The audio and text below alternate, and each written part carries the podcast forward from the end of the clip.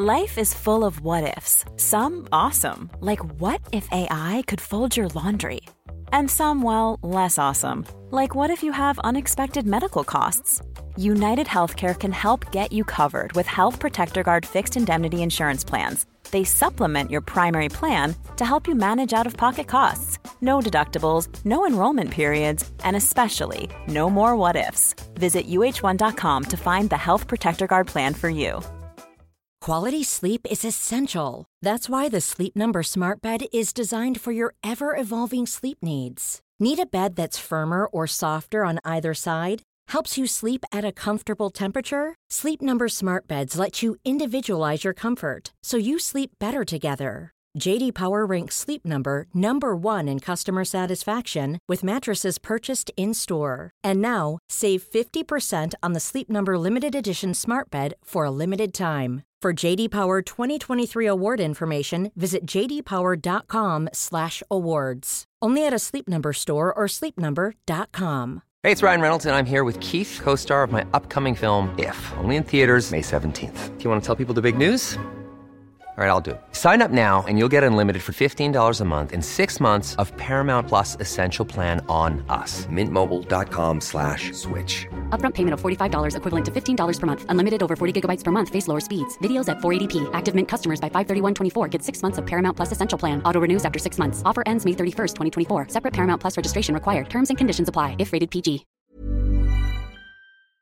Ann, vet du vad som nalkas snart? Sommarsol. Och min berömda midsommarfest. Det är din älsklingstradition. Och vad passar då inte bättre än att vi denna vecka sponsras av Rusta? Jag drog iväg till Rusta och gjorde, du vet, den här episka inköpskavalkaden. Alltså de har så mycket bord, stolar. Dynlådor. Och det lampor. roligaste av allt. Ja, lampor, mattor. Allt det. Gud vad man älskar det. För jag måste säga så här. Det spelar ingen roll hur fina möbler du har. Om du inte har lullullet, Mm. de fina ljusslingorna, ljusen, lyktorna, blommorna. Kuddarna, Nej, mattorna. precis. de Det måste utemattor. spegla Ja. livet, det underbara livet. Hörni, gör som vi. Gå in på Rusta och botanisera bland alla deras helt fantastiska utemöbler och allt sortiment av det vi väljer att kalla skatklitter för din sommarfest. Tack Rusta för att ni sponsrar Inte din morsa. Tack, vi är så glada.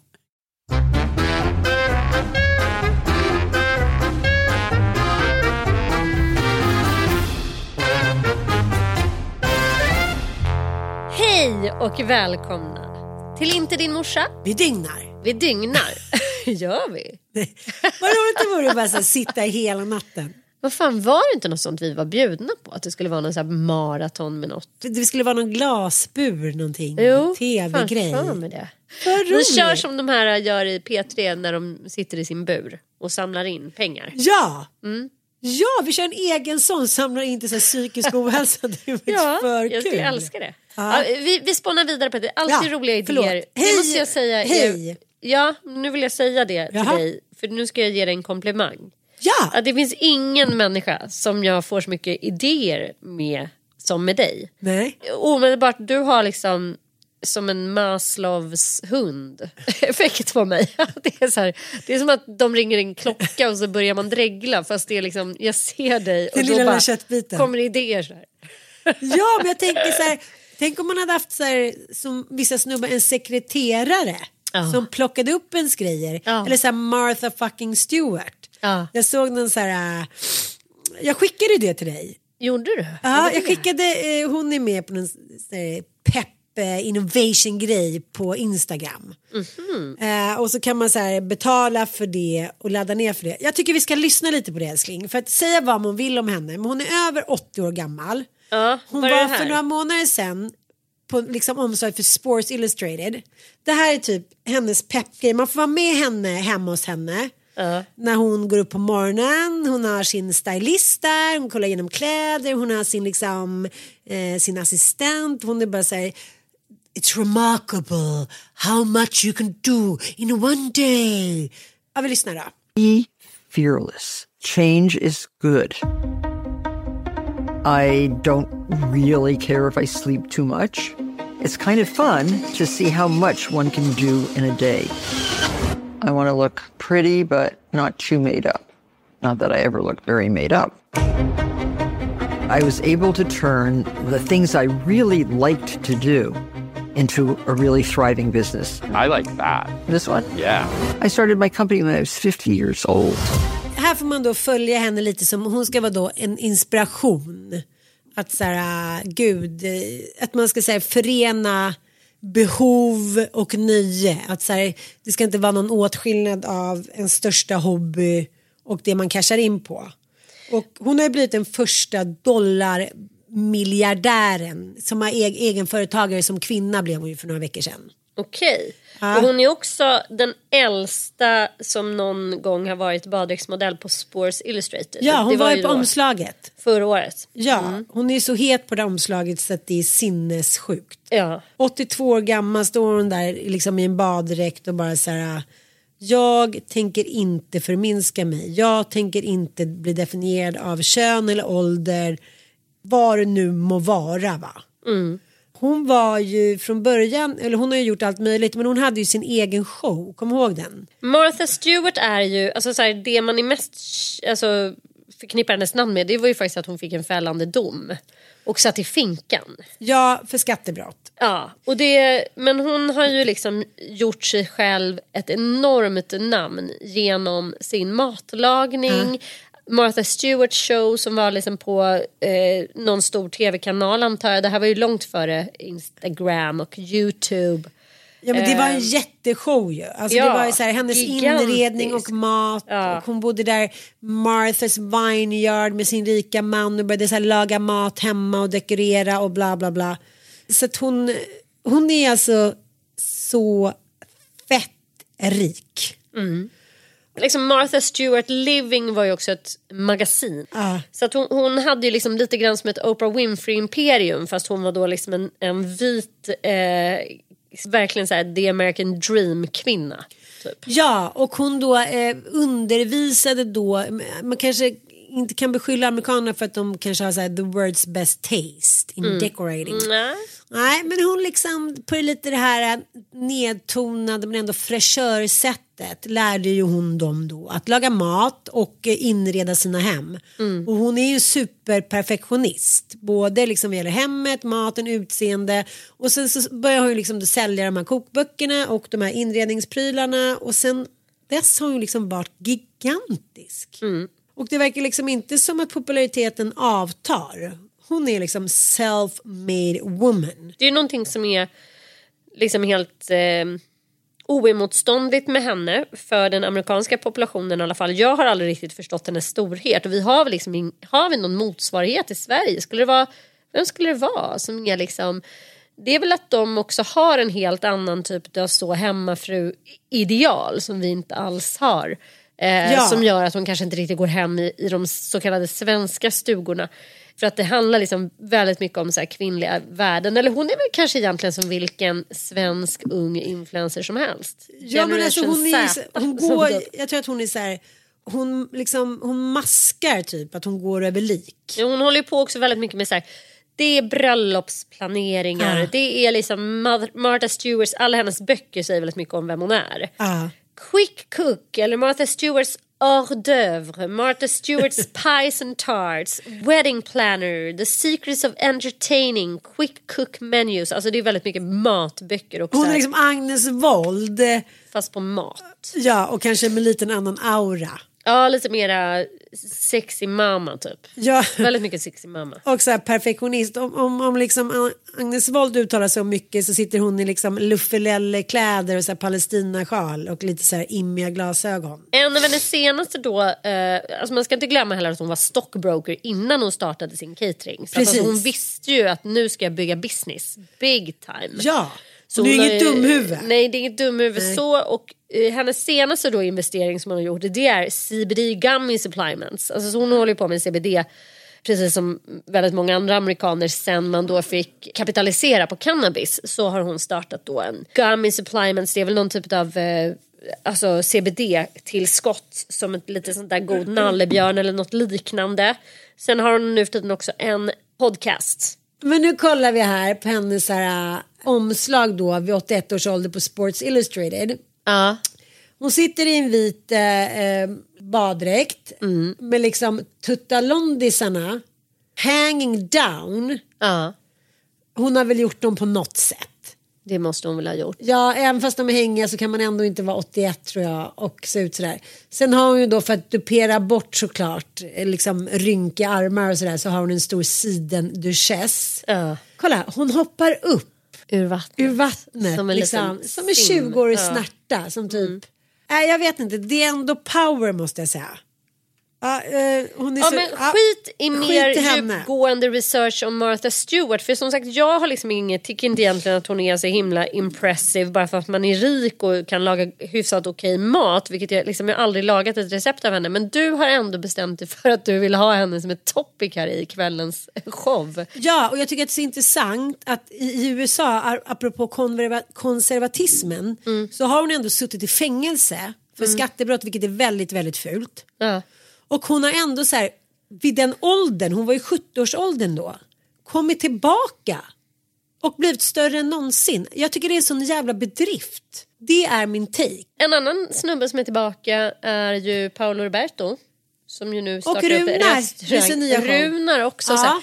Jag tror eh, så här att ett fängelsestraff eller en liksom vurpa för det ena eller det andra. Och i synnerhet tror jag faktiskt inte att just ekobrott är någonting som folk bryr sig särskilt mycket om. Inte i USA. Jag tror att många har liksom överseende med att eh, oh, fuck the state, Ah. I don't want to give them my money. Typ. Alltså det tror de skiter i. Trump har så här, han har typ sonderat terräng. Men, jag Men, tänk- men, ja. och jag tänker också att så här, om jag tänker på Paolo Roberto så tror jag också att han har ju eh, lyckats på något sätt skapa sig själv nu någon typ av underdog eh, identitet liksom. Jag bara råkar ut för det här jävla metoo-drivet. Jag tänker skita i allt och bara kötta ändå. Hon jag ville tränar. ändå, hon var snygg. Det är Ja. hans take att hon var snygg, att hon hade gjort liksom försöker, men nu, nu försöker han bara dra ett streck Ja, över det där, okej, okej. kötta med sin träning och starta upp nya restauranger. Ja. Ja, så nu, nu kör han på igen och det verkar gå bra. Och det verkar vara som att så här, en stor del av befolkningen då i alla fall, eller jag ska inte köra någon liten minigallup här, men han har ju ändå lyckats starta de här restaurangerna, en hel kedja nu då. Och folk verkar gilla hans mat och ha överseende med att han då har en fällande dom för eh, brottet sexköp då. Jo men det har vi pratat om innan att vissa har liksom smygit under radarn med sina sexköp. Ja. Att det är så här, jaha, det är väl ingen som tänker på det. Jag ska inte nämna några namn, men det finns ju vissa män som har gjort det eh, liksom i modern tid.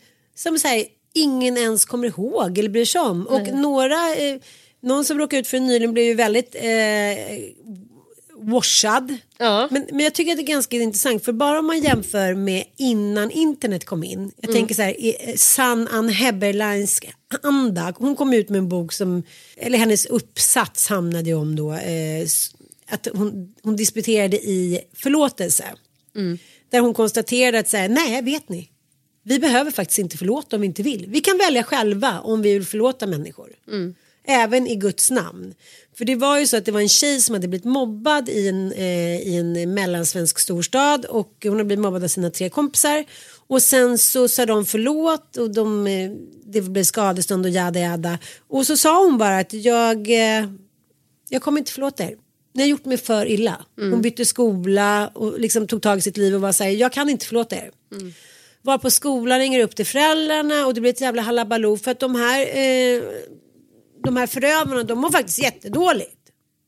De är jätteledsna så nu måste hon ge dem förlåt, syndernas förlåtelse så att de kan må bra. Ja. Och det tycker jag är en ganska liksom svensk inställning. Om man då jämför med hur Sverige såg ut för 15 år sedan innan internet och innan drevet och innan vi hade då, vad ska man säga, Instagram-pöben som kunde döma levande och döda och bestämma vilka som kommer undan och vilka inte. Då handlade det ju väldigt mycket om skuld. Nu är vi skambetonade helt plötsligt. Och då är det så här, vad, vad, vad är det då som, som, eh, vad ska man säga, juryn på Instagram förlåter? Jag tänker liksom, eh, ja men, eh, allt från så här, brott inom islam eller att man mörkar och låtsas vara någonting man inte är. Liksom, vad är det som går under radarn och vad inte? Jag tycker det är ganska intressant. Ja, vad är det som går under radarn?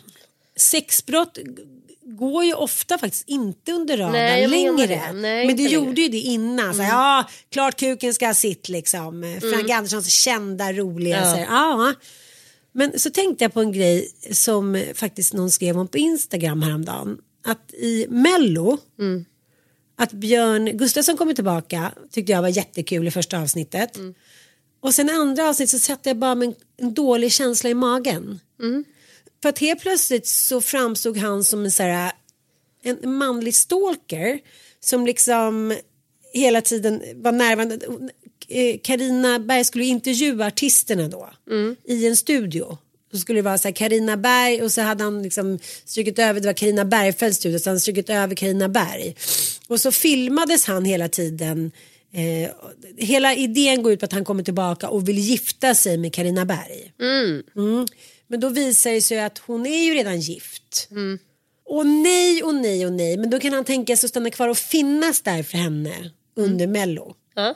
Och sen har det liksom blivit mer och mer att han är med henne och hon ler ju ingenting eller lirar med honom utan hon ser bara obekväm ut, skådespelat obekväm ut. Och då blir det lite så här, eh, okej, är jag PK nu, eh, eh, är det olustigt?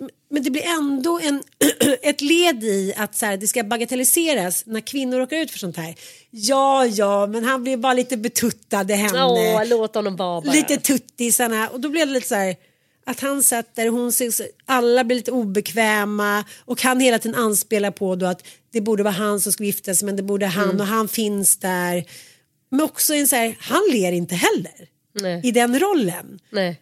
Förstår du vad jag menar? Jag vet, jag tyckte att den karaktären som han gjorde, det, var, det anspelar ju på när de programledde Melodifestivalen första gången 2008, tillsammans. ja. Ja, och då sjunger han ju den här låten, vi kan lyssna lite på den. Du är doften av viol, du är restskatten från fjol, du är en helt fantastisk tjej, du är Beatles och Leila K.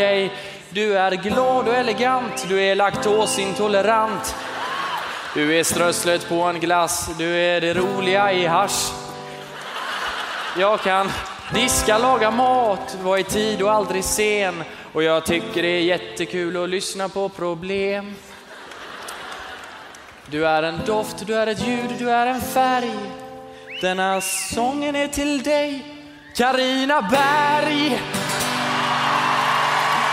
Karina, jag tror vi två passar bra ihop.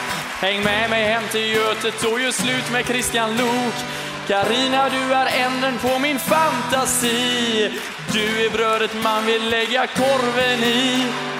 Du är eh, hej och skepp och hoj, du är Sodastream och boy. Du är allt en man kan få, du är bättre än Die Hard 2. Du är Jane och jag är Tarzan, gör slut med han från Hassan. Jag är, du är vacker och unik, min pappa är rik. Det här är ju en av de mest sedda videoklippen någonsin. Det här är liksom en vir viral supersuccé att han Mm. kommer in och sjunger den här låten.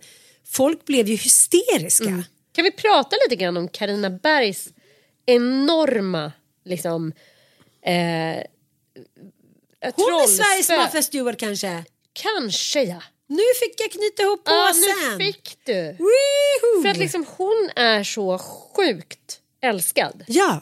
Och jag säger inte att hon inte förtjänar det, men jag får inte riktigt ihop det för att jag tror att Jonas Gardell sa det så här, Sveriges varmaste kvinna. Jag bara, tyck, är hon eh, exceptionellt varm om man jämför med typ så här Stina Volter? Nej. Eh, är hon liksom, låter hon oss komma jättenära? Nej, det tycker jag inte. Jag tycker fortfarande att hon har lite en så här garbo känsla på sig. Att man Ja, säger ingen om. aning om. Vad, vad, vem är hon egentligen? Trots att vi vet att hon har träffat den unga, liksom, och hon var gift, alltså, fotbollsspelaren och har två barn med honom och var gift med Lukas. Vi vet ju ändå lite grann. Så känns hon ändå hemlig på något sätt. Det håller jag verkligen med om. Och liksom hon har en, alltså så här, nej jag vet inte. Vad är, vad, och sen hon har otrolig humor, otrolig skärpa och så här, men jag kan ändå inte se vad det är som gör att hon är så här, den typ mest älskade svenska programledaren. Genom alla tider. Jag tror att det är hennes liksom, vad ska man säga, otroliga timing i att både ha integritet och vara hemlig och inte bjussa på skiten. Ja. Hon tvättar aldrig byken offentligt. Nej. Hur dåligt det än skulle vara eller vilken skit den skulle handla om. Hon har ju pratat om sina ätstörningar. Ja, men man måste bjuda på någonting. Ja. Annars kan inte människor identifiera sig. Nej. Hon är supervass, hon är snygg, hon är rolig, hon har eh, umgås med roliga människor, hon är bjussig. Eh, hon har liksom framgångsrika män, först Christian Lok och sen en ung snygging, fotbollsspelare som älskar henne över allt annat. Allting verkar liksom tokigt och luffigt som när man köper ett hus som håller på att ramla ihop. Men tillsammans så klarar de det. Alltså hon är allt det som vi alla vill vara men kanske inte orkar hela vägen. När vi kroknar lite på slutet då står Karina Berg kvar. Och jag tänker på den där serien som hon gjorde på Femman. Världens tuffaste jobb med Karina Berg. Ja. Som blev liksom en supersuccé.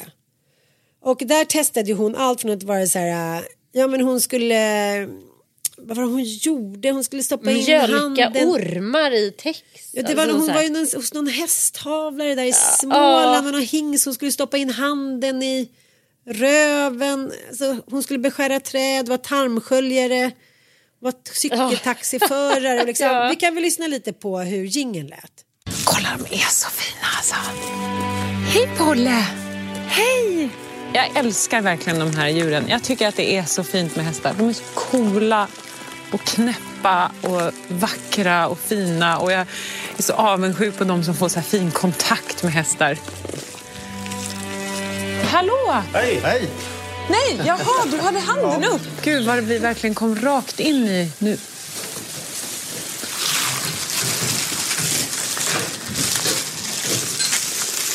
Det är helt naturligt. Vad är det jag ska göra idag? Du ska tappa hingsten Okej, så, vi, så i, jag får i en testa vagina på... då. I en vagina? Ja. Vad ska vi göra? Vad är det vi ska göra nu? Vänta. Jag, är, jag kan inte... Alltså, jag tror att hennes hemlighet är att hon gör allting med värdighet.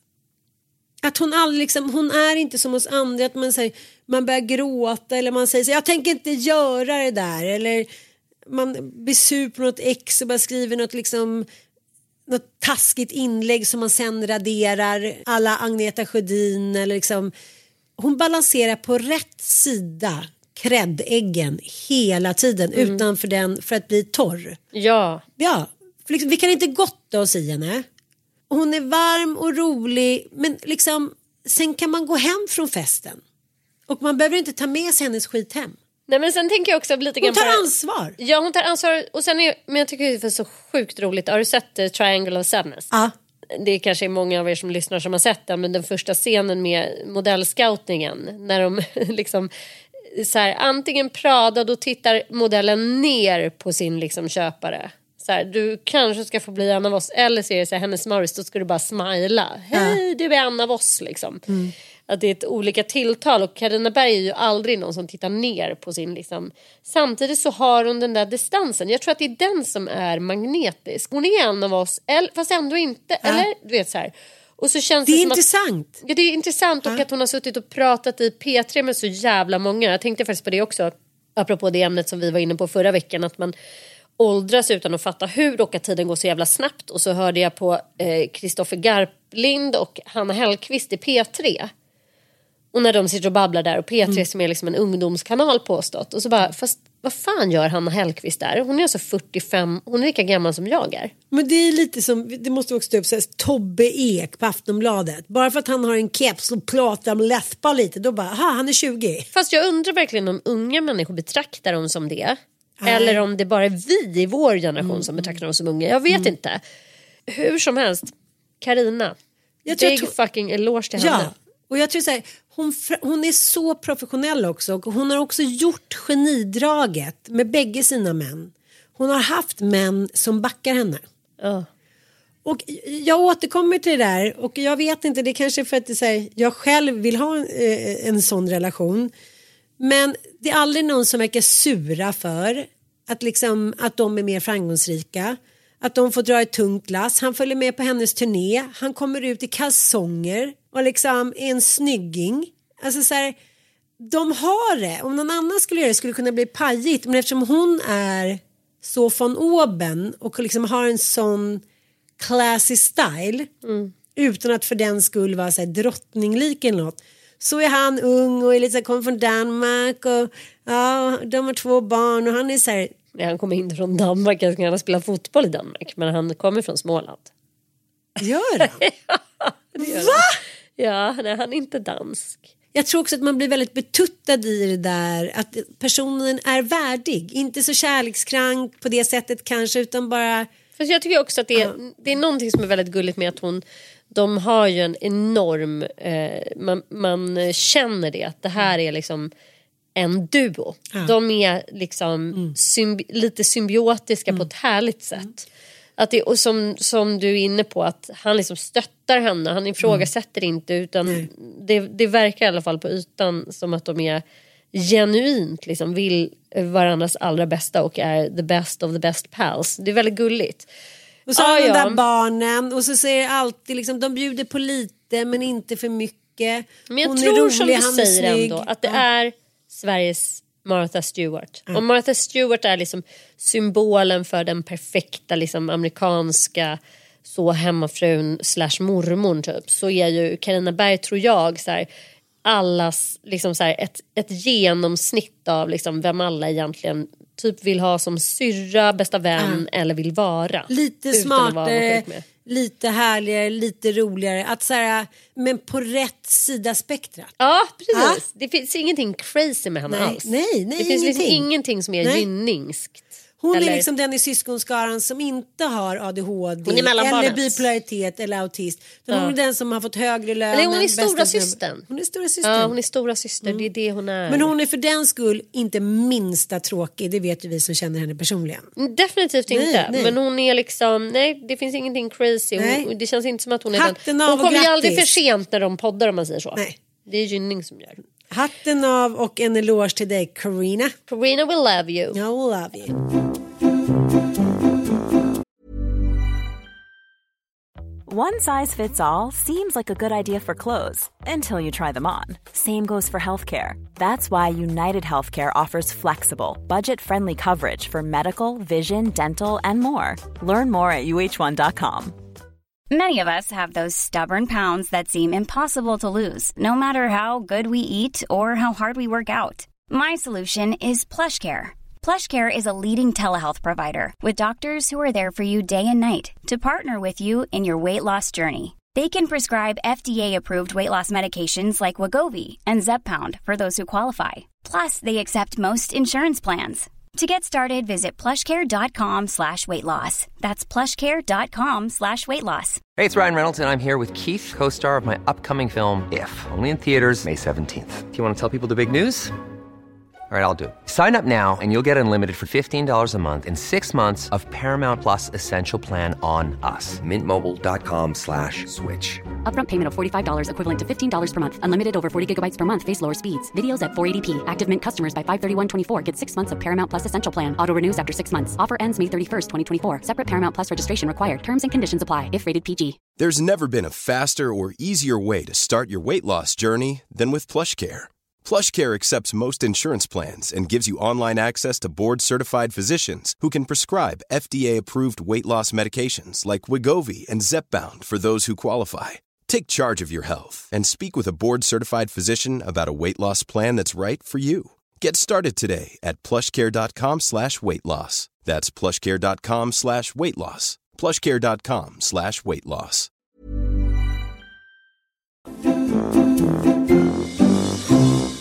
Sanna, vet du vad femtech är? Jag har ett hum, tror jag. Men liksom inte, inte, jag, jag skulle aldrig kunna hålla en föreläsning om femtech, så kan vi säga. Då vill jag säga hej välkommen till Charlotta Levin som är Female Boss på Female Engineering som är just Lindex femtech-märke. Female Technology. Bra där. så häftigt. Tackan. Ja, Ja. det är jättehäftigt. Ja, varför är det häftigt? För att det känns också helt nytt. Det är banbrytande. Eh, hela området i sig, men också det som vi får lov att jobba med och utveckla kring. Man är del av någonting som bara, det är ett skifte. Och vi är bara början. Eh, så det är superspännande. Men vi har pratat lite om det där innan att så här, orsaken bakom till att det behövs såna här produkter. Female Engineering har ju lanserat menstrosor, amningskupor och nu senast då den underbara klimakteriekollektionen. Någonting som slår mig att när man provar de här kläderna som är helt fantastiska. Eh, vi ska gå djupare in på vad de har för system som gör att man håller sig all fresh, all night long, all day long. Så blir jag eh, lite ledsen i ögat när jag insett att vi vet så lite om våra egna kroppar. Jag har så många väninnor som är så här, "Ja, livet är över eller jag ligger bara på hallmattan och kollar på små hundvideos och jag vet inte hur man jobbar längre och jag vill inte ha sex. Och så ja, du är ju klimakteriet. Vaha, jaha. Som att vi måste också säga samtalet måste pågå hela tiden, inte bara precis när det sker. Nej, men vi måste ju hålla utkik efter alla dessa symptom. För det är så mycket märkliga symptom som man, eh, nu är jag ju i klimakteriet, så råkar veta, upptäcka efter tre, fyra år. Att vänta lite nu, det här har med det att göra. Mm. Som värk i leder, Kliande öron som jag har. ja, men extrem klåda på huden, Mm. hjärndimma, den här känslan av att eh, jag vet inte vad jag säger nästa gång. Jag går iväg och letar upp något jag ska hämta, glömmer av på vägen. Ilska, sötsug, irritation. eh, Viktuppgång. Ja, ja. Håravfall. Precis, man bara vad dallrigt det blev. På, Nej, det är bara håravfall. yrsel. Ja, men vi, alltså, den här listan är så lång. Och när man kan börja ticka de här boxarna och sen inser man att det här har jag levt med i flera Mm. år utan att veta om det. Så därav, ja, vi måste prata om det Mm. och fortsätta prata om det. Mm. För det eh, tar inte Och det är ganska förlåt, nedslående när vi pratar om de olika symptomen. Så här, yrsel som jag har nu och eh, man ligger vaken på nätterna och så här, svettas eller frossar. Men jag tänker som allt annat är inte heller så roligt här i livet. Man får göra det bästa av Mm. det. Och det är därför jag tycker att det är så himla himla viktigt med femtechverken. För att man gör, och det är som du säger, vi är bara i början, det kommer bara bli bättre och bättre och bättre. Men vad har fått dig att vilja vara med i den här utvecklingen? Ja, det känns helt fantastiskt. Jag har en bakgrund inom modebranschen sedan 25 år tillbaka. Eh, fantastiskt, eh, varit otroligt eh, roligt. Men att få komma in och jobba med produkter som är både hållbara, som man tittar på menstrosorna som ersätter engångspartiklar, men också det här, det är faktiskt funktionsplagg för Mm. kvinnors riktiga behov. Det är Mm. någonting vi behöver. Men om man kan också sätta ihop det med någonting lustfyllt, som mode kan vara.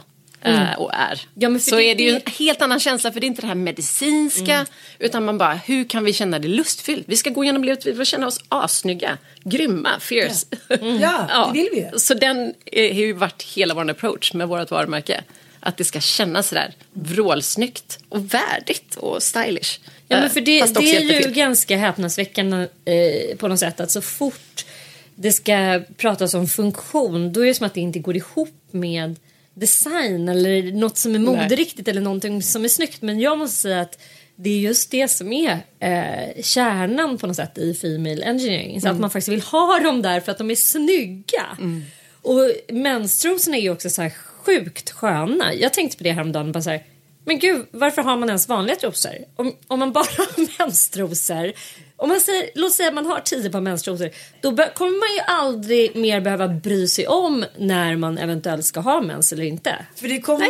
Nej. men vadå? Det är ju inte Så. att det inte läcker i vanliga fall ur... Vi läcker hela tiden. Nej, men Ja, jag menar det. Mer eller mindre. Ja. Ja. Så här, alltså trosskydd, man kan ju bara glömma allt som har med så här engångs liksom, eh, produkter att göra om man då bara kör med menstrosan kategoriskt. Jag tänker på klimakterieplaggen till exempel. Mm. Eh, det finns ju boxershorts, eh, stringtrosor, trosor, sovnattlinne, linne och t-shirt. Mm. Och snart ska det tas fram lite snyggare bh och sådär. Mm. Eller hur? Det tycker, tycker vi. Men om vi nu då ska eh, icke misstänkliggöra det här materialet. Mm, Så, Berätta hur det funkar. ja, berätta för det har tagit flera år att komma fram till. Ni det är ju- många års forskning bakom Ja. det. Och det är ju ett plagg som är framtaget specifikt för värmevallningar. Så först behöver man ju studera hur funkar en värmevallning. Mm. Vart uppträder den på kroppen för oss kvinnor? Så det är ju baserat på forskning eh, av våra biologiska symptom. En värmevallning går ju upp och ner över en ganska kort tid. Så Ja. mellan fem, eh, ja men det kan gå liksom under fem minuter så är det otroligt mycket svett. Hej tomat så går, vi. Ja. Otroligt mycket svett på väldigt kort tid och efter svettningen så blir det ju ofta lite kall och lite frossa som uppträder. Så att det är som temperaturen, regleringen funkar ju inte. Den har slutat att fungera. Det är som jag brukar säga, det är som att termostaten pajar. Eh, Så det här materialet är ju till för att både se till att svetten försvinner fort eh, så du känner dig torr eh, Eh, och att den kyler ner den här jättevarma känslan du har i kroppen. Eh, men det här materialet är också så otroligt smart för att det lagrar värme. Så när man sen börjar frysa lite efter, frossan, eller efter värmevallningen så går eh, värmen tillbaka till kroppen. Så man reglerar liksom den här kurvan av supervärme, supersvett till frossan. Och det är så otroligt häftigt. Så det är både hur det är stickat i sitt material men det är också sådana inbyggda funktioner i materialet, i garnerna. Anti-flush. Anti-flush technology. Så Så- den är ju patenterad teknologi, Mm. ganska avancerad. Eh, och vi har otroligt många som har varit skeptiska. Men de, av alla testare som vi har haft som testat materialet så är det nio av tio känner ju att det faktiskt underlättar. Så det, det tar inte bort en vällning men det underlättar. Och du känner dig mindre svettig, känner dig mer fräsch. Och i och med att du kan ju ha upp till 20 vallningar på ett dygn. Otroligt mycket, dag och natt. Så eh, behöver du ha någonting som faktiskt jobbar med dig. Mm. Dag som natt. Så vi har ju både plagg som du kan gå till jobbet i eller bara under en skjorta eller bara ingen ser. Mm. Det ser ut som en vanlig topp egentligen. Ehm, men det gör ett jobb. Tänk om man kanske skulle uppfinna osynlighetskläder som är så man är hemma på lördagen så ingen kan så här, Mamma är borta typ så här, går omkring och hasar. Ja. Nej, det är otroligt spännande. Det är som du säger, det är liksom precis i lindan av femtech och det, jag tror inte vi har förstått hur mycket som kommer välla fram de närmsta åren. För det är som du säger, det tar lång tid. Mycket som utvecklas som kommer komma och det känns ju helt fantastiskt. Just det här med kvinnors hälsa handlar mycket om att vi kvinnor mår inte så himla bra i Sverige idag. Och säkert inte kvinnor över 40, vi stressar mycket. Det handlar om hormoner. eh, Vi vet inte, vi brukar prata om det i podden, att vi vet inte vad som är vad. Men därför tror jag också att det är väldigt viktigt att prata om just symptom på olika kvinnorelaterade utmaningar. Utmaningar tycker jag faktiskt är ett bra ord. Alexandra Pascalidou sa att så här, men jag tycker jag har hört en, en tjej hon sa att eh, man kallar klimakteriet istället för kvinnohälsa. Tyckte det var lite fint. Eller på japanska så är det ju den andra våren och att vi måste liksom upp med de här eh, hur vi pratar om kvinnoutmaningar. Och att det är helt, helt naturligt. Mm. Alla vi kvinnor, hälften av jordens befolkning kommer gå igenom det. Vi har, det finns inget, det är inte ett valfritt alternativ. Nej, det... det- här kommer hända och vi måste ju bara, bara förlika oss med det men också så här, okej, vad kan vi göra med det? Och hur kan Mm. vi prata om det? Så även om vi avundsjuka på att våra döttrar får menstrosor så ska vi köpa menstrosor. det du och jag pratat om. Gud vad det hade hjälpt oss. Ja, vad det hade hjälpt. Alltså menstrosen är ju en revolution. Och, Ja. och, och, och det här att man... Och just den där stora oron som man gick runt Ja. med att man liksom, när ska den komma? Att, aldrig, att inte veta det, att ha liksom en sån överhängande känsla av kontrollförlust under den där eh, tonårstiden när allt annat också är kaos. Då ska man också behöva oroa sig över det. Och också att det avkrävs liksom flickor att då hålla en viss ordning på sina mensskydd. De ska köpas in, det ska planeras, de ska ha, man ska ha dem med sig. Allt det där som killar faktiskt bara, det avkrävs ju inte dem överhuvudtaget alls. Nej, och där tror jag också man, att nästa generation killar måste vara samma. När jag var ung då var det ju så pinsamt. Jag sa, pappa kan du köpa tamponger? Nej alltså det, det, det får jag själv sen. Och kondomer, det var liksom någon liten stolthetsgrej. Så Ett paket tjosan, att det alltid, men alltid handlade om mäns hälsa så var det någonting bra. Som piller för liksom att det- snopparna ska stå hit och dit. Man säger nej, nu är kvinnorna här och det är vi som sköter den här världen. Det är vi som så, så, här, goes around. Det går inte så bra när ni gör det. Så, så, vi måste också uppa och vara väldigt stolta över att vi är kvinnor. Och skratta åt skiten ibland också. Ja, att det finns bättre lösningar. Ja. Som faktiskt tar bort stress. Mm. För det är det vi pratar om, den här otroliga stressen som man har levt med i så många, många år. Och det här att inte få sova bra, det påverkar ju ens, ja, men, ens vardagsliv. Ens, man vill ju leva sitt bästa liv brukar vi prata om eh, på våra föreläsningar. Och med Femtech och bland annat era innovationer här på Lindex Femtech-märke då, Female Engineering, så förändrar vi världen. Och det är inte mindre än så. Och jag kan säga att det, det som Female Engineering faktiskt verkligen gör också det är att förändra normer. För när man kliver in på Lindex och ser de här produkterna så blir man ju jättenyfiken och bara vad är det där? Och där får vi direkt förstå att det handlar om just det som tidlig, tidigare har ansetts vara skamligt och pinsamt. Det är både mens och det är klimakterium men de står frontade längst fram. De är de snyggaste produkterna i hela Lindex sortiment och man vill bara instinktivt ha dem. Så att jag tycker också Halleluja! halleluja att ni liksom det tycker jag är den, den, nästan det största med, med den här satsningen. Att, eh, att vi får känna på mens och klimakterium. Och amning som ju också har varit ett tabu. Det är liksom tabuämnen och det har varit kvinnliga tabun genom hela historien. Och nu är de inte det längre. Tack för det, Female Engineering. Tack själv. En sista fråga då Charlotta. Vad är ditt absoluta drömplagg att få få Designa och ta fram. Och för oss kvinnor, ja, men vi vill ju ha produkter som är supertunna, som känns på- som ett par vanliga trosor, men bara tar hand om vad som än kommer ut. När den kommer ut. Oj, en bebis. Ja. Stort tack Charlotta för att du kom och gästade oss. Är himla spännande. Snälla, så kul att vara här.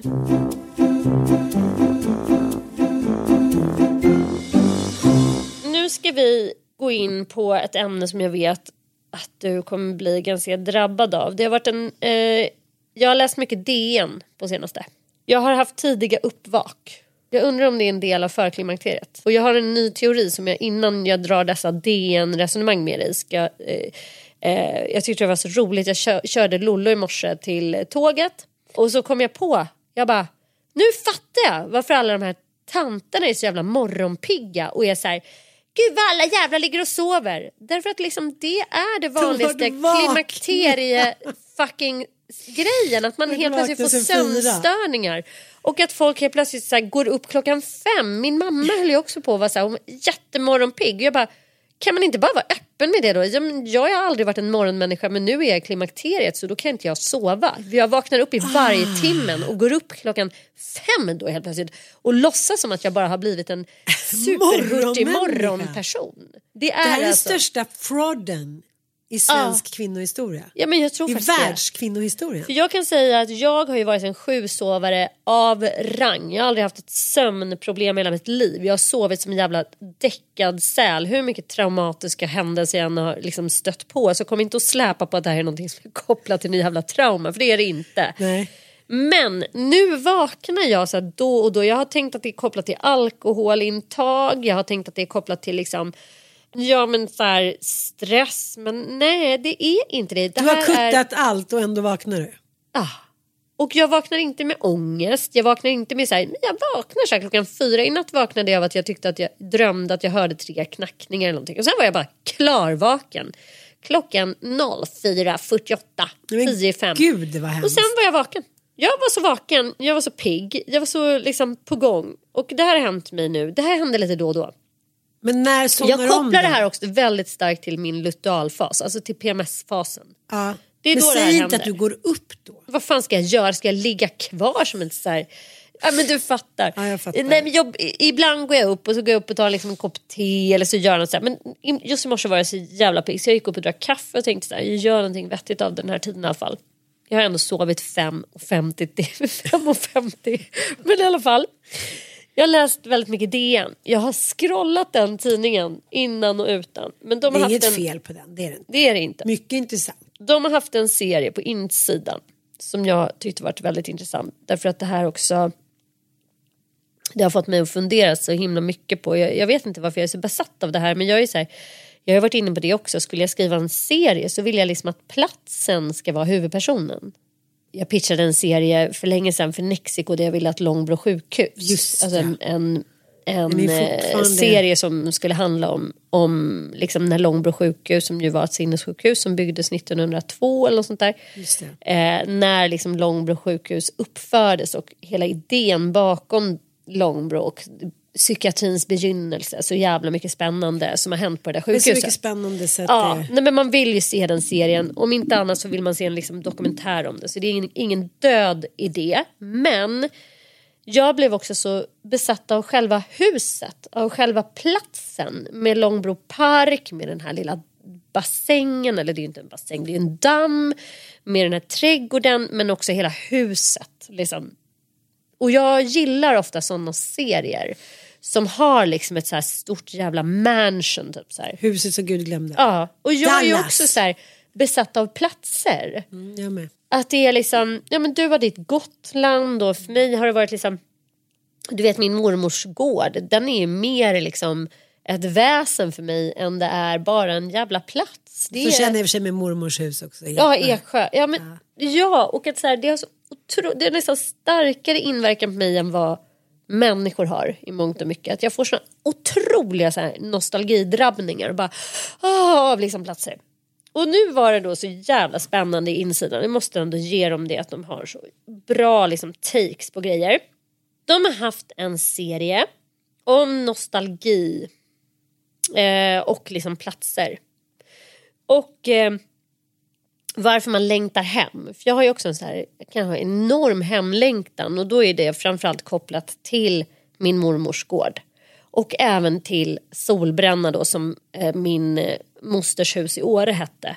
De två liksom, husen är för mig som så här, levande väsen som jag bara, jag kan så här, gå runt i de här, jag har så mycket nostalgi, jag kan ligga och liksom tänka på de här husen och gå runt i rummen och bara dra in dofterna. Alltså, nej men det är ju någonting Vi ska ju sluta vara nostalgiska.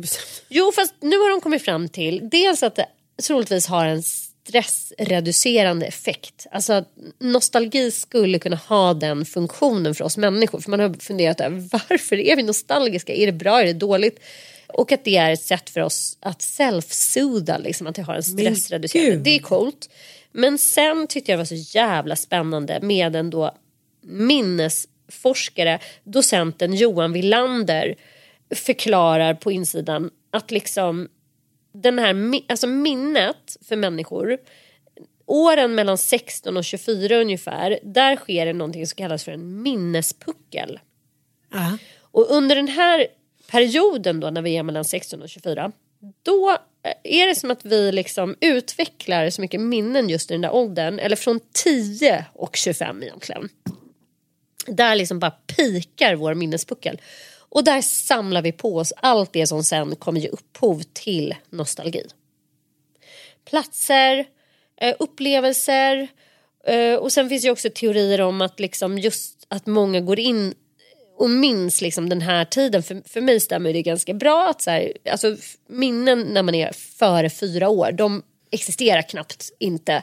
Vi kan tro att de gör det men det är ofta för att vi har fått liksom, skeenden återberättade för oss och så vidare. Men från tio och framåt där har vi verkligen så intakta egna minnen av dofter, smaker, platser, händelser, människor som vi formar då nostalgi kring och det är, har då troligtvis liksom väldigt eh, viktiga self-soothing effekter på oss. Man kan självklart skapa band och platsanknytning senare i livet men absolut inte lika starkt som under de första cirka 20 åren. Och varför det är så här, det vet de inte riktigt. Förut, alltså, så här, det är liksom såklart det- vi kallar för, för självbiografiska minnen och att det är formativa år och så vidare. Liksom. Men man behöver forska väldigt mycket mer kring varför det är så här i den mänskliga hjärnan. Det är därför vissa kan komma ihåg så otroligt liksom laserminnesaktigt Ja. eh, Lex Alex Schulman.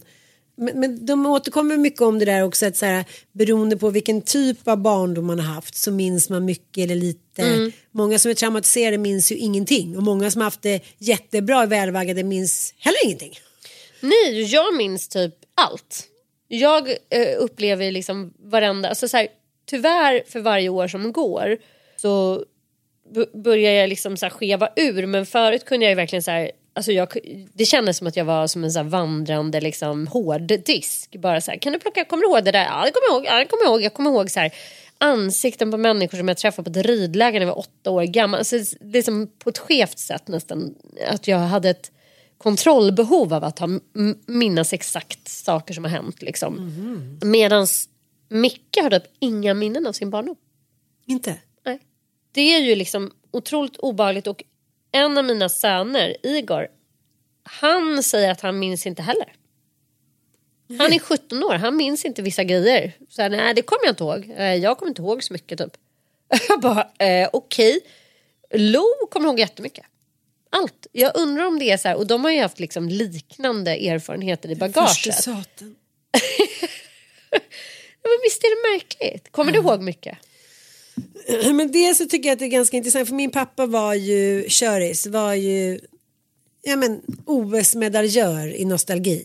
Var han? Nej, nej men på ett sjukligt sätt. Så man bara okej pappa. mm, Och han mindes och så var och han grät och det var liksom det var den, det stället han hade varit på. Det var hit och dit. Det var liksom, och jag har ju tyvärr ärvt det lite. Eh, Men jag kan Tycker nu... jag fan inte du har. Nej, inte, men liksom inte, inte längre. Nej. Jag tror att jag har trubbats av. Men, och även min Ossian är ju ganska nostalgisk och ställen och minnas. Och det tror jag att det handlar om en, en liksom känslighet såklart.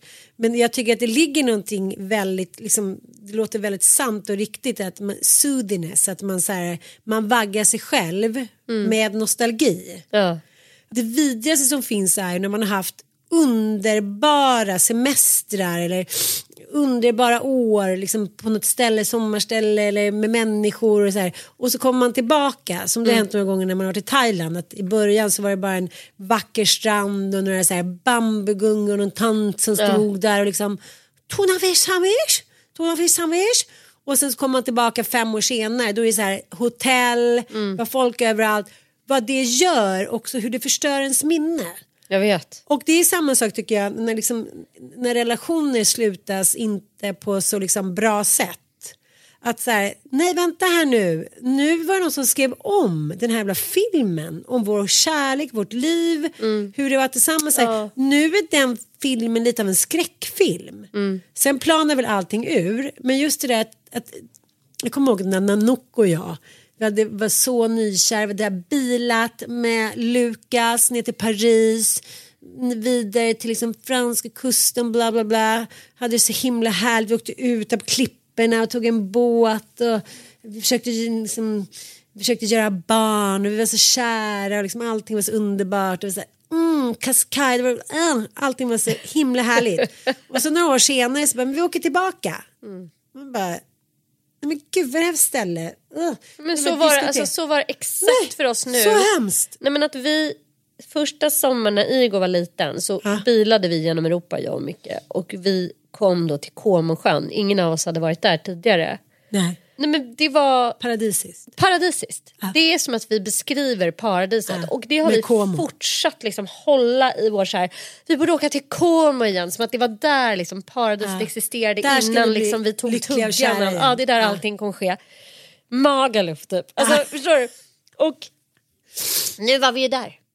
Efter att vi Just ja. på, när vi firade Mickes 60-årsdag så bara bilade vi hem genom Europa och jag bara, men nu ska vi åka till Villaggio. Där ska vi allt bli bra. Fy fan alltså. Nej! Jo, det var så här, vi hade den värsta, och vi, i och för sig badade vi men det, det var så här, vi, det var liksom horder av turister. Vi bara, hur kunde vi tycka det här var mysigt? Det här är värsta jävla turistgettot. Det här är helt sinnessjukt.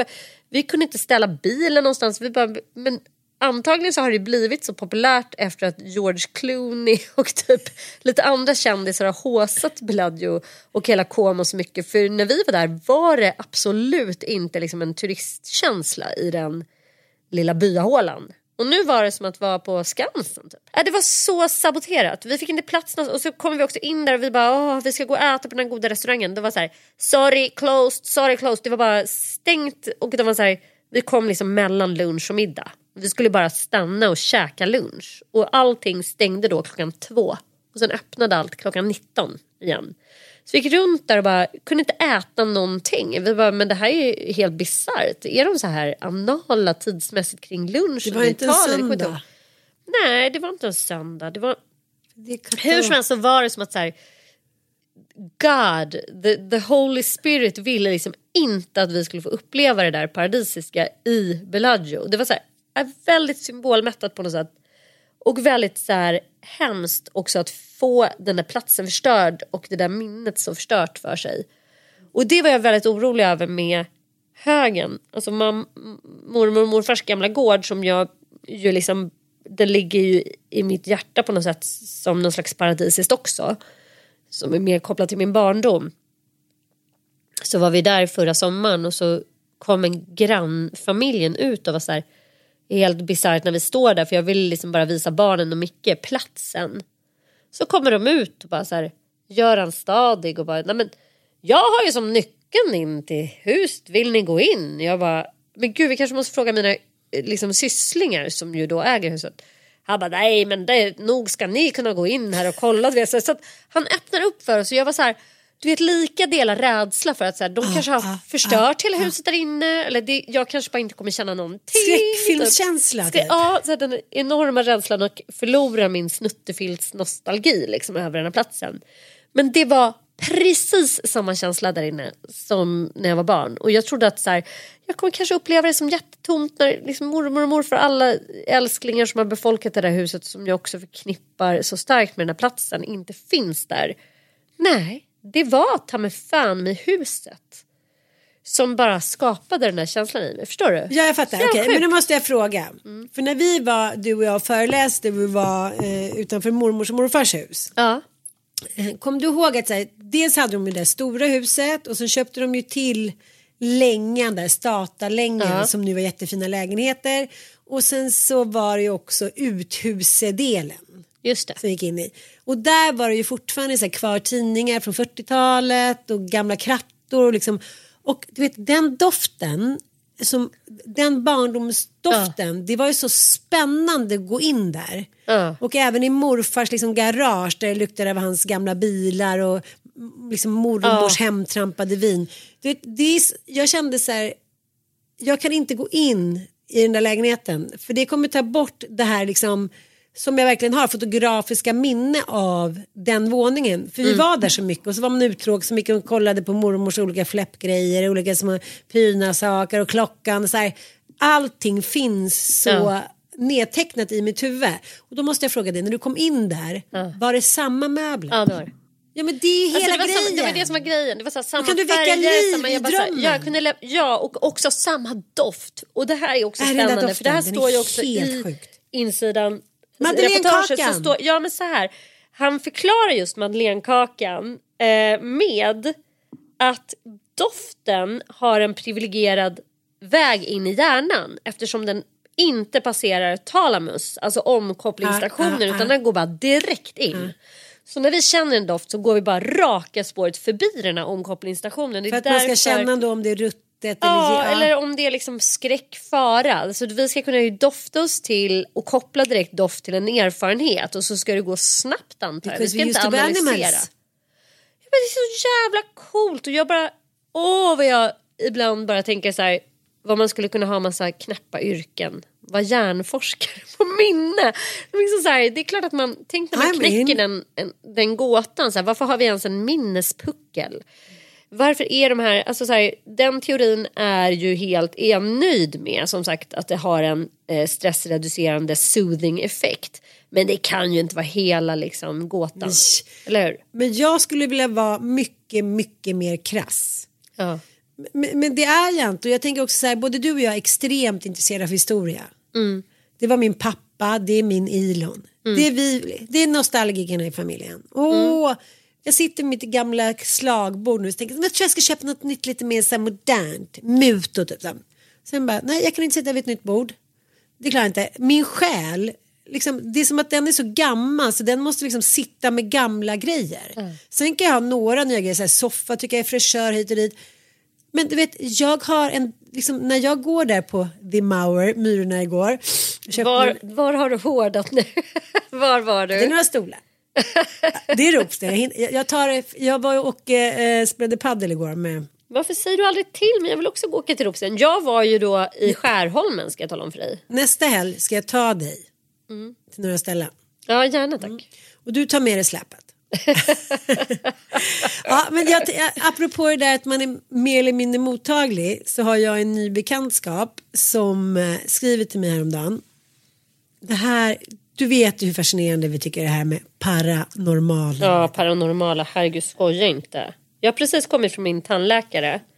Jörgen som han heter, han är helt fantastisk. Men han eh, är ju så sjukt inne på det paranormala. Han menar ju att vi lever i parallelluniversum. Ja. Så att vi, alltså Sliding här- doors. Ja, det är sliding doors hela tiden. Och han är liksom, han är så här, nej men det är så. Alltså det är liksom ingenting som är...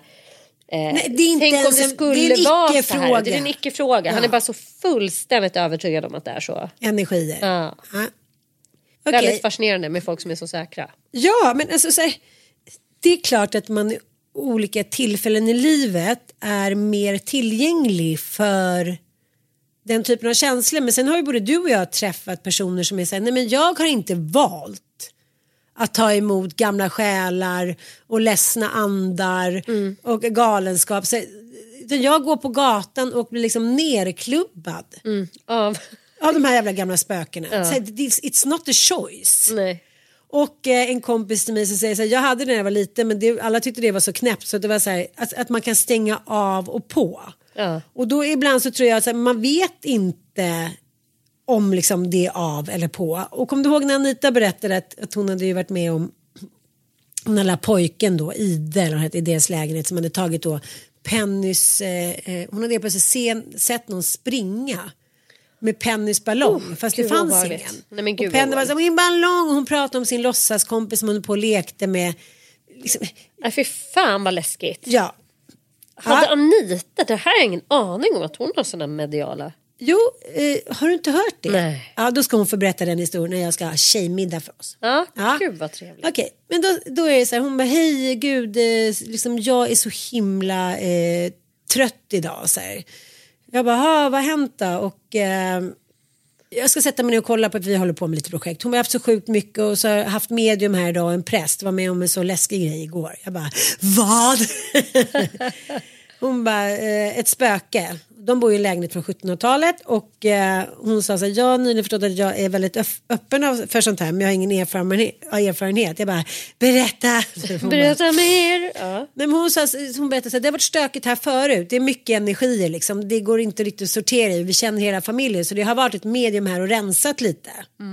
Men lite som så här, jag kommer att ge goodwills eller rensa bort och prata så här. Men en dröjde sig kvar.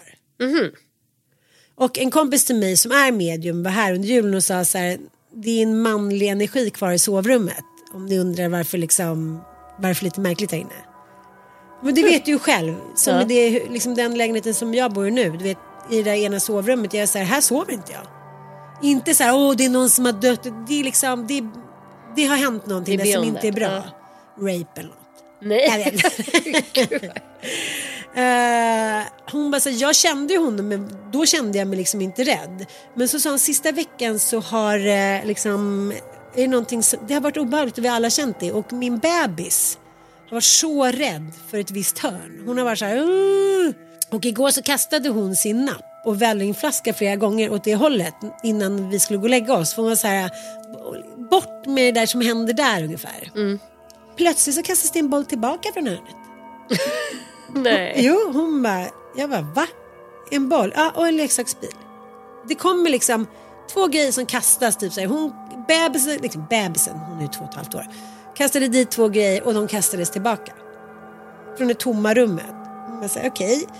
Och då bara känner hon sig, nej men nu är han där. Hon bara, liksom, hon sa, man fryser, jag fryser. Det är som att jag fryser till is. Det är så här, Eh, och så, så började hon messa med någon som var healer och som liksom skickade dit något medium och eh, som sa att hon har rätt. Att han är så jävla trött på busiga barn i lägenheten. Han vill liksom ha lite lugn och ro nu.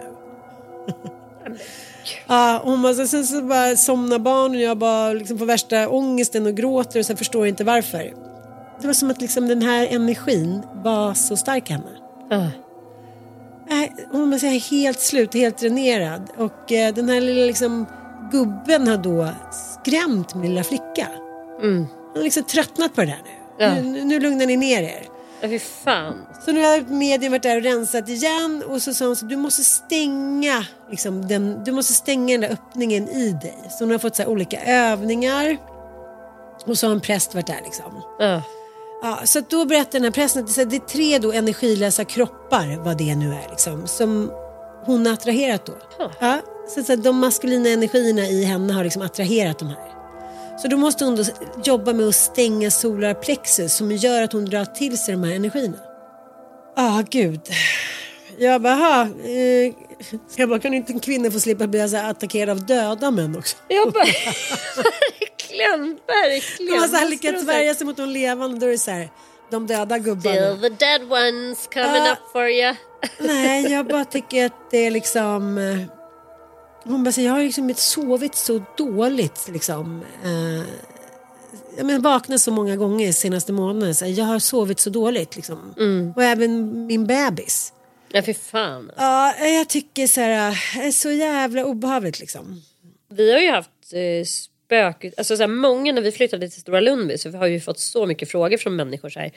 Har ni inte träffat spökena där typ? Alltså det är ett erkänt då spökhus. Men jag har aldrig upplevt några vibbar där och antingen är det väl för att jag är så jävla stängd eller så är det tvärtom att jag är, så här, jag är ganska orädd för den där typen av energier eller vibes liksom så. Det är var- inte kul. När jag var Skrämma yngre. dig. Nej men jag vet, jag vet ju, nej men liksom antingen att jag heller liksom inte heller attraherar den typen av mörker. Jag vet inte vad det är som gör att jag i alla fall eh, blir väldigt eh, eh, väl omhändertagen i det huset. Men så har det inte alltid varit. Så, så, min mosters hus på Solbränna, det huset eh, som också ligger så nära till nostalgi för mig. Det var ju ett jävligt hemsökt hus. Alltså där vågade inte jag gå upp för trapporna. Jag vågade inte gå upp. Jag, jag, där kunde jag så frysa fast i köket. Så Och var bara- Folkungagatan för mig. Vår tvåvånings. Är det Ja, sant? Ja. Och där nere i barnens sovrum, det var en garderob så var det liksom som öppningar i mellanrummen. Ja. Och du vet när jag var ensam, jag bara kände så här, nej, det här, alltså verkligen frysa till is. Och Ja. sen så sa Fias mamma, Ja. Eh, Nilla sa till mig när vi var det var bra att du sålde det där, det var spöken där nere. Spöken där nere i andra lägenheten, jag bara, ja det var det. Var det det? Ja det var det. Ja. Och det var liksom inga sköna, det var som så här, det spelade ingen roll hur mysigt jag gjorde där nere. Det tapetserades och liksom kotten var där och fixade och liksom jag gjorde så fint och det var sängar och gardiner och ändå så var det bara så här, sån jävla ångest. Jag försöker också tänka så här under de här spökperioderna i ens liv att så här, det är klart att under vissa perioder av ens barns eh, uppväxt så har de ju mer eller mindre rädsla för spöken och liksom så här, alltså det, det är ju allmänt känt utvecklingspsykologiskt liksom att man är mer eller mindre rädd för mörker och spöken och monster och undersängen och allt vad det är. Men i ens eget liv liksom när man har haft spökvibe, är det när man är svag eller är det när man är stark? För mig om jag ska se liksom ett mönster så är det eh, när jag har så gärna velat få en bekräftelse i att saker och ting skulle bli bättre. Alltså jag har känt så här, jag har inte känt så mycket hopp. Jag pratade med en präst om det hon sa så här, men om man inte har något hopp då har man liksom heller inget liv. Alltså det finns liksom ingenting att ta på. Det finns inget kasam, det finns inget sammanhang. För om du inte tror att saker och ting ska bli bättre då finns det liksom, då finns det ingen morgondag, det finns ingen tideräkning på något sätt. Det finns ju ingenting att kämpa fram emot. Eller Nej. Det finns ingenting att... Men är det då du kan få spökvibe menar du? Ja. Var det så på Folkungagatan då? Alltså var, hade du givit upp hoppet om dig och snokfarbrorn eller vad var det som var hopplöst? Men hoppet om att det där skulle bli vårt hem, hoppet om att vi skulle kunna liksom eh, men bara tillsammans, hoppet om att så här, det skulle bli bättre liksom. Fast just där, nej, jag, jag tror Nej. ändå inte för där var jag ändå så ganska beslutsam. Så just det där sovrummet och den där passagen och den där gamla garderoben, nej det var inte bra där nere på något sätt. Men Det är, det, däremot, det, är då jag, för det är det jag menar. Så här, jag kan verkligen förstå när man är så här, i ett skört läge i livet att man liksom har generellt lite ökad ångest, generellt ökat så här, existentiella dupier. Att, så här, det känns som att då eh, kanske så att säga, spöken som ligger utanför oss liksom, är lättare att känna. Typ.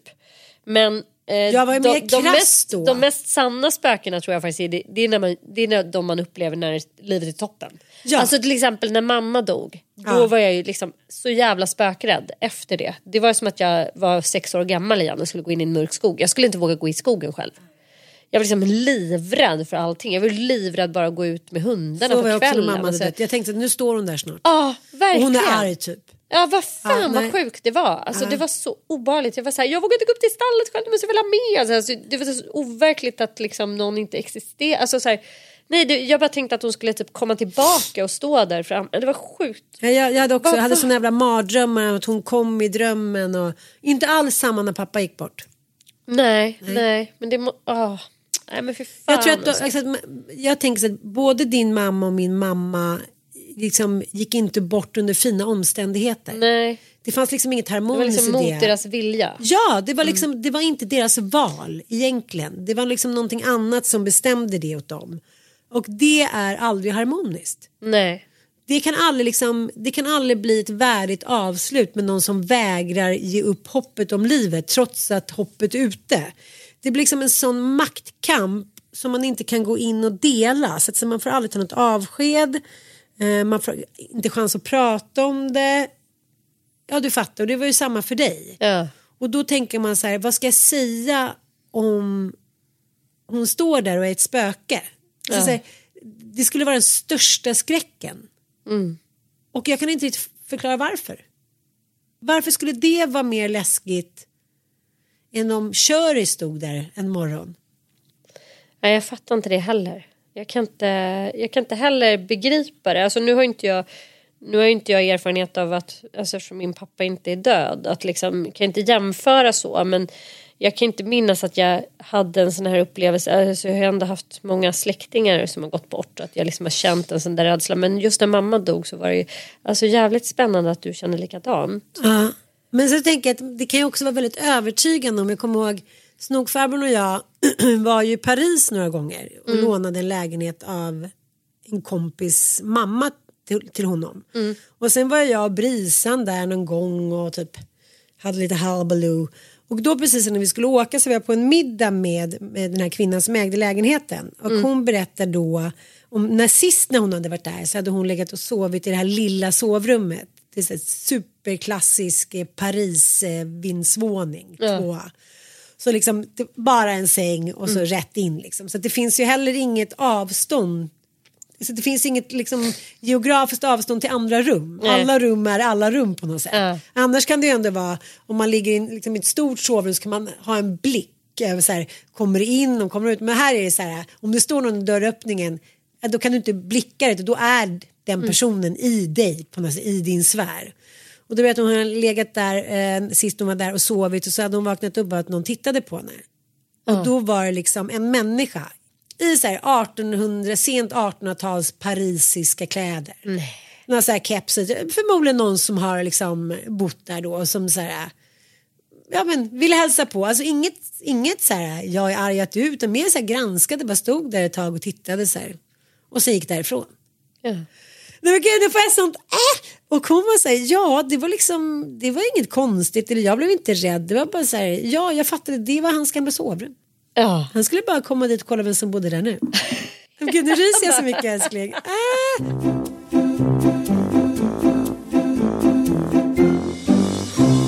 Okej, v- vad tycker du nu? Fick vi ihop det?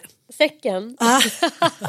men, men vi måste inte alltid ha säck. Men jag tänkte, jag tänker att så här, jag tycker ändå att det är lite spännande om vi ska analysera oss själva. Att vi snurrar ju rätt mycket kring det här med konservatism och alltså, no, vissa liksom delar av mänskligt beteende som vi inte riktigt begriper oss på som är lite främmande för oss. Alltså både Martha Stewart, Carina Berg. Är det någon typ av lite så här komplex i oss som gör att vi liksom återkommer till de här också.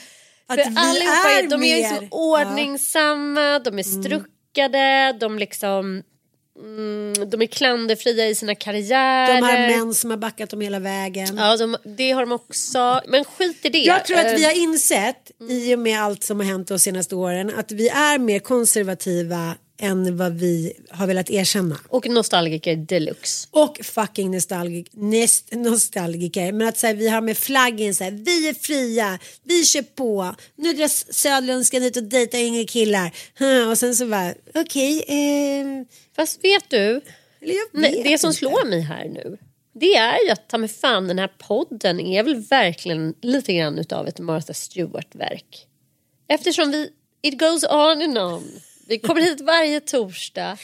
Det är sant. i tid. Ja. Vi spelar in, inte med alltid klanderfritt eh, ljud men liksom vi gör det ändå, vi återkommer, vi köttar på.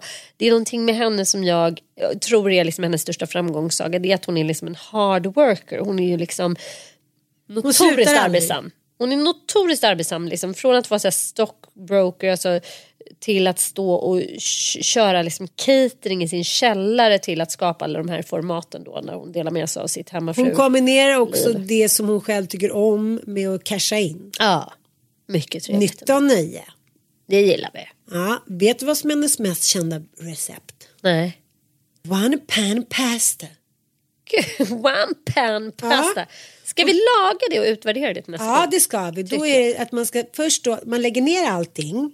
Lite som så här, ja det är det de har snott från den där stora TikTok-pastan. Gud vad de håller på med det. Man lägger ner allting samtidigt.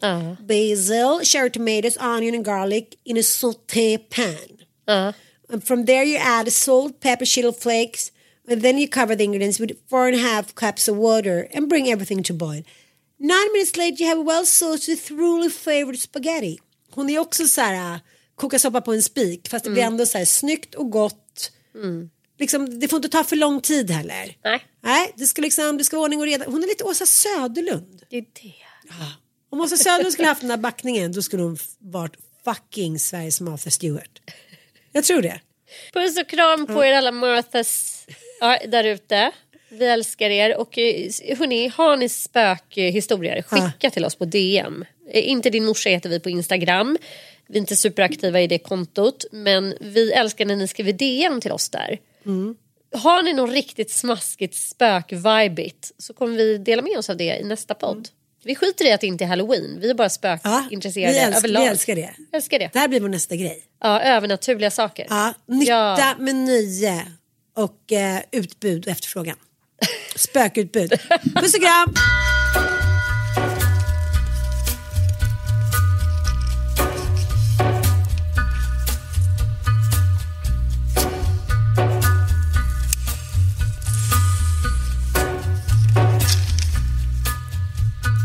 Take a little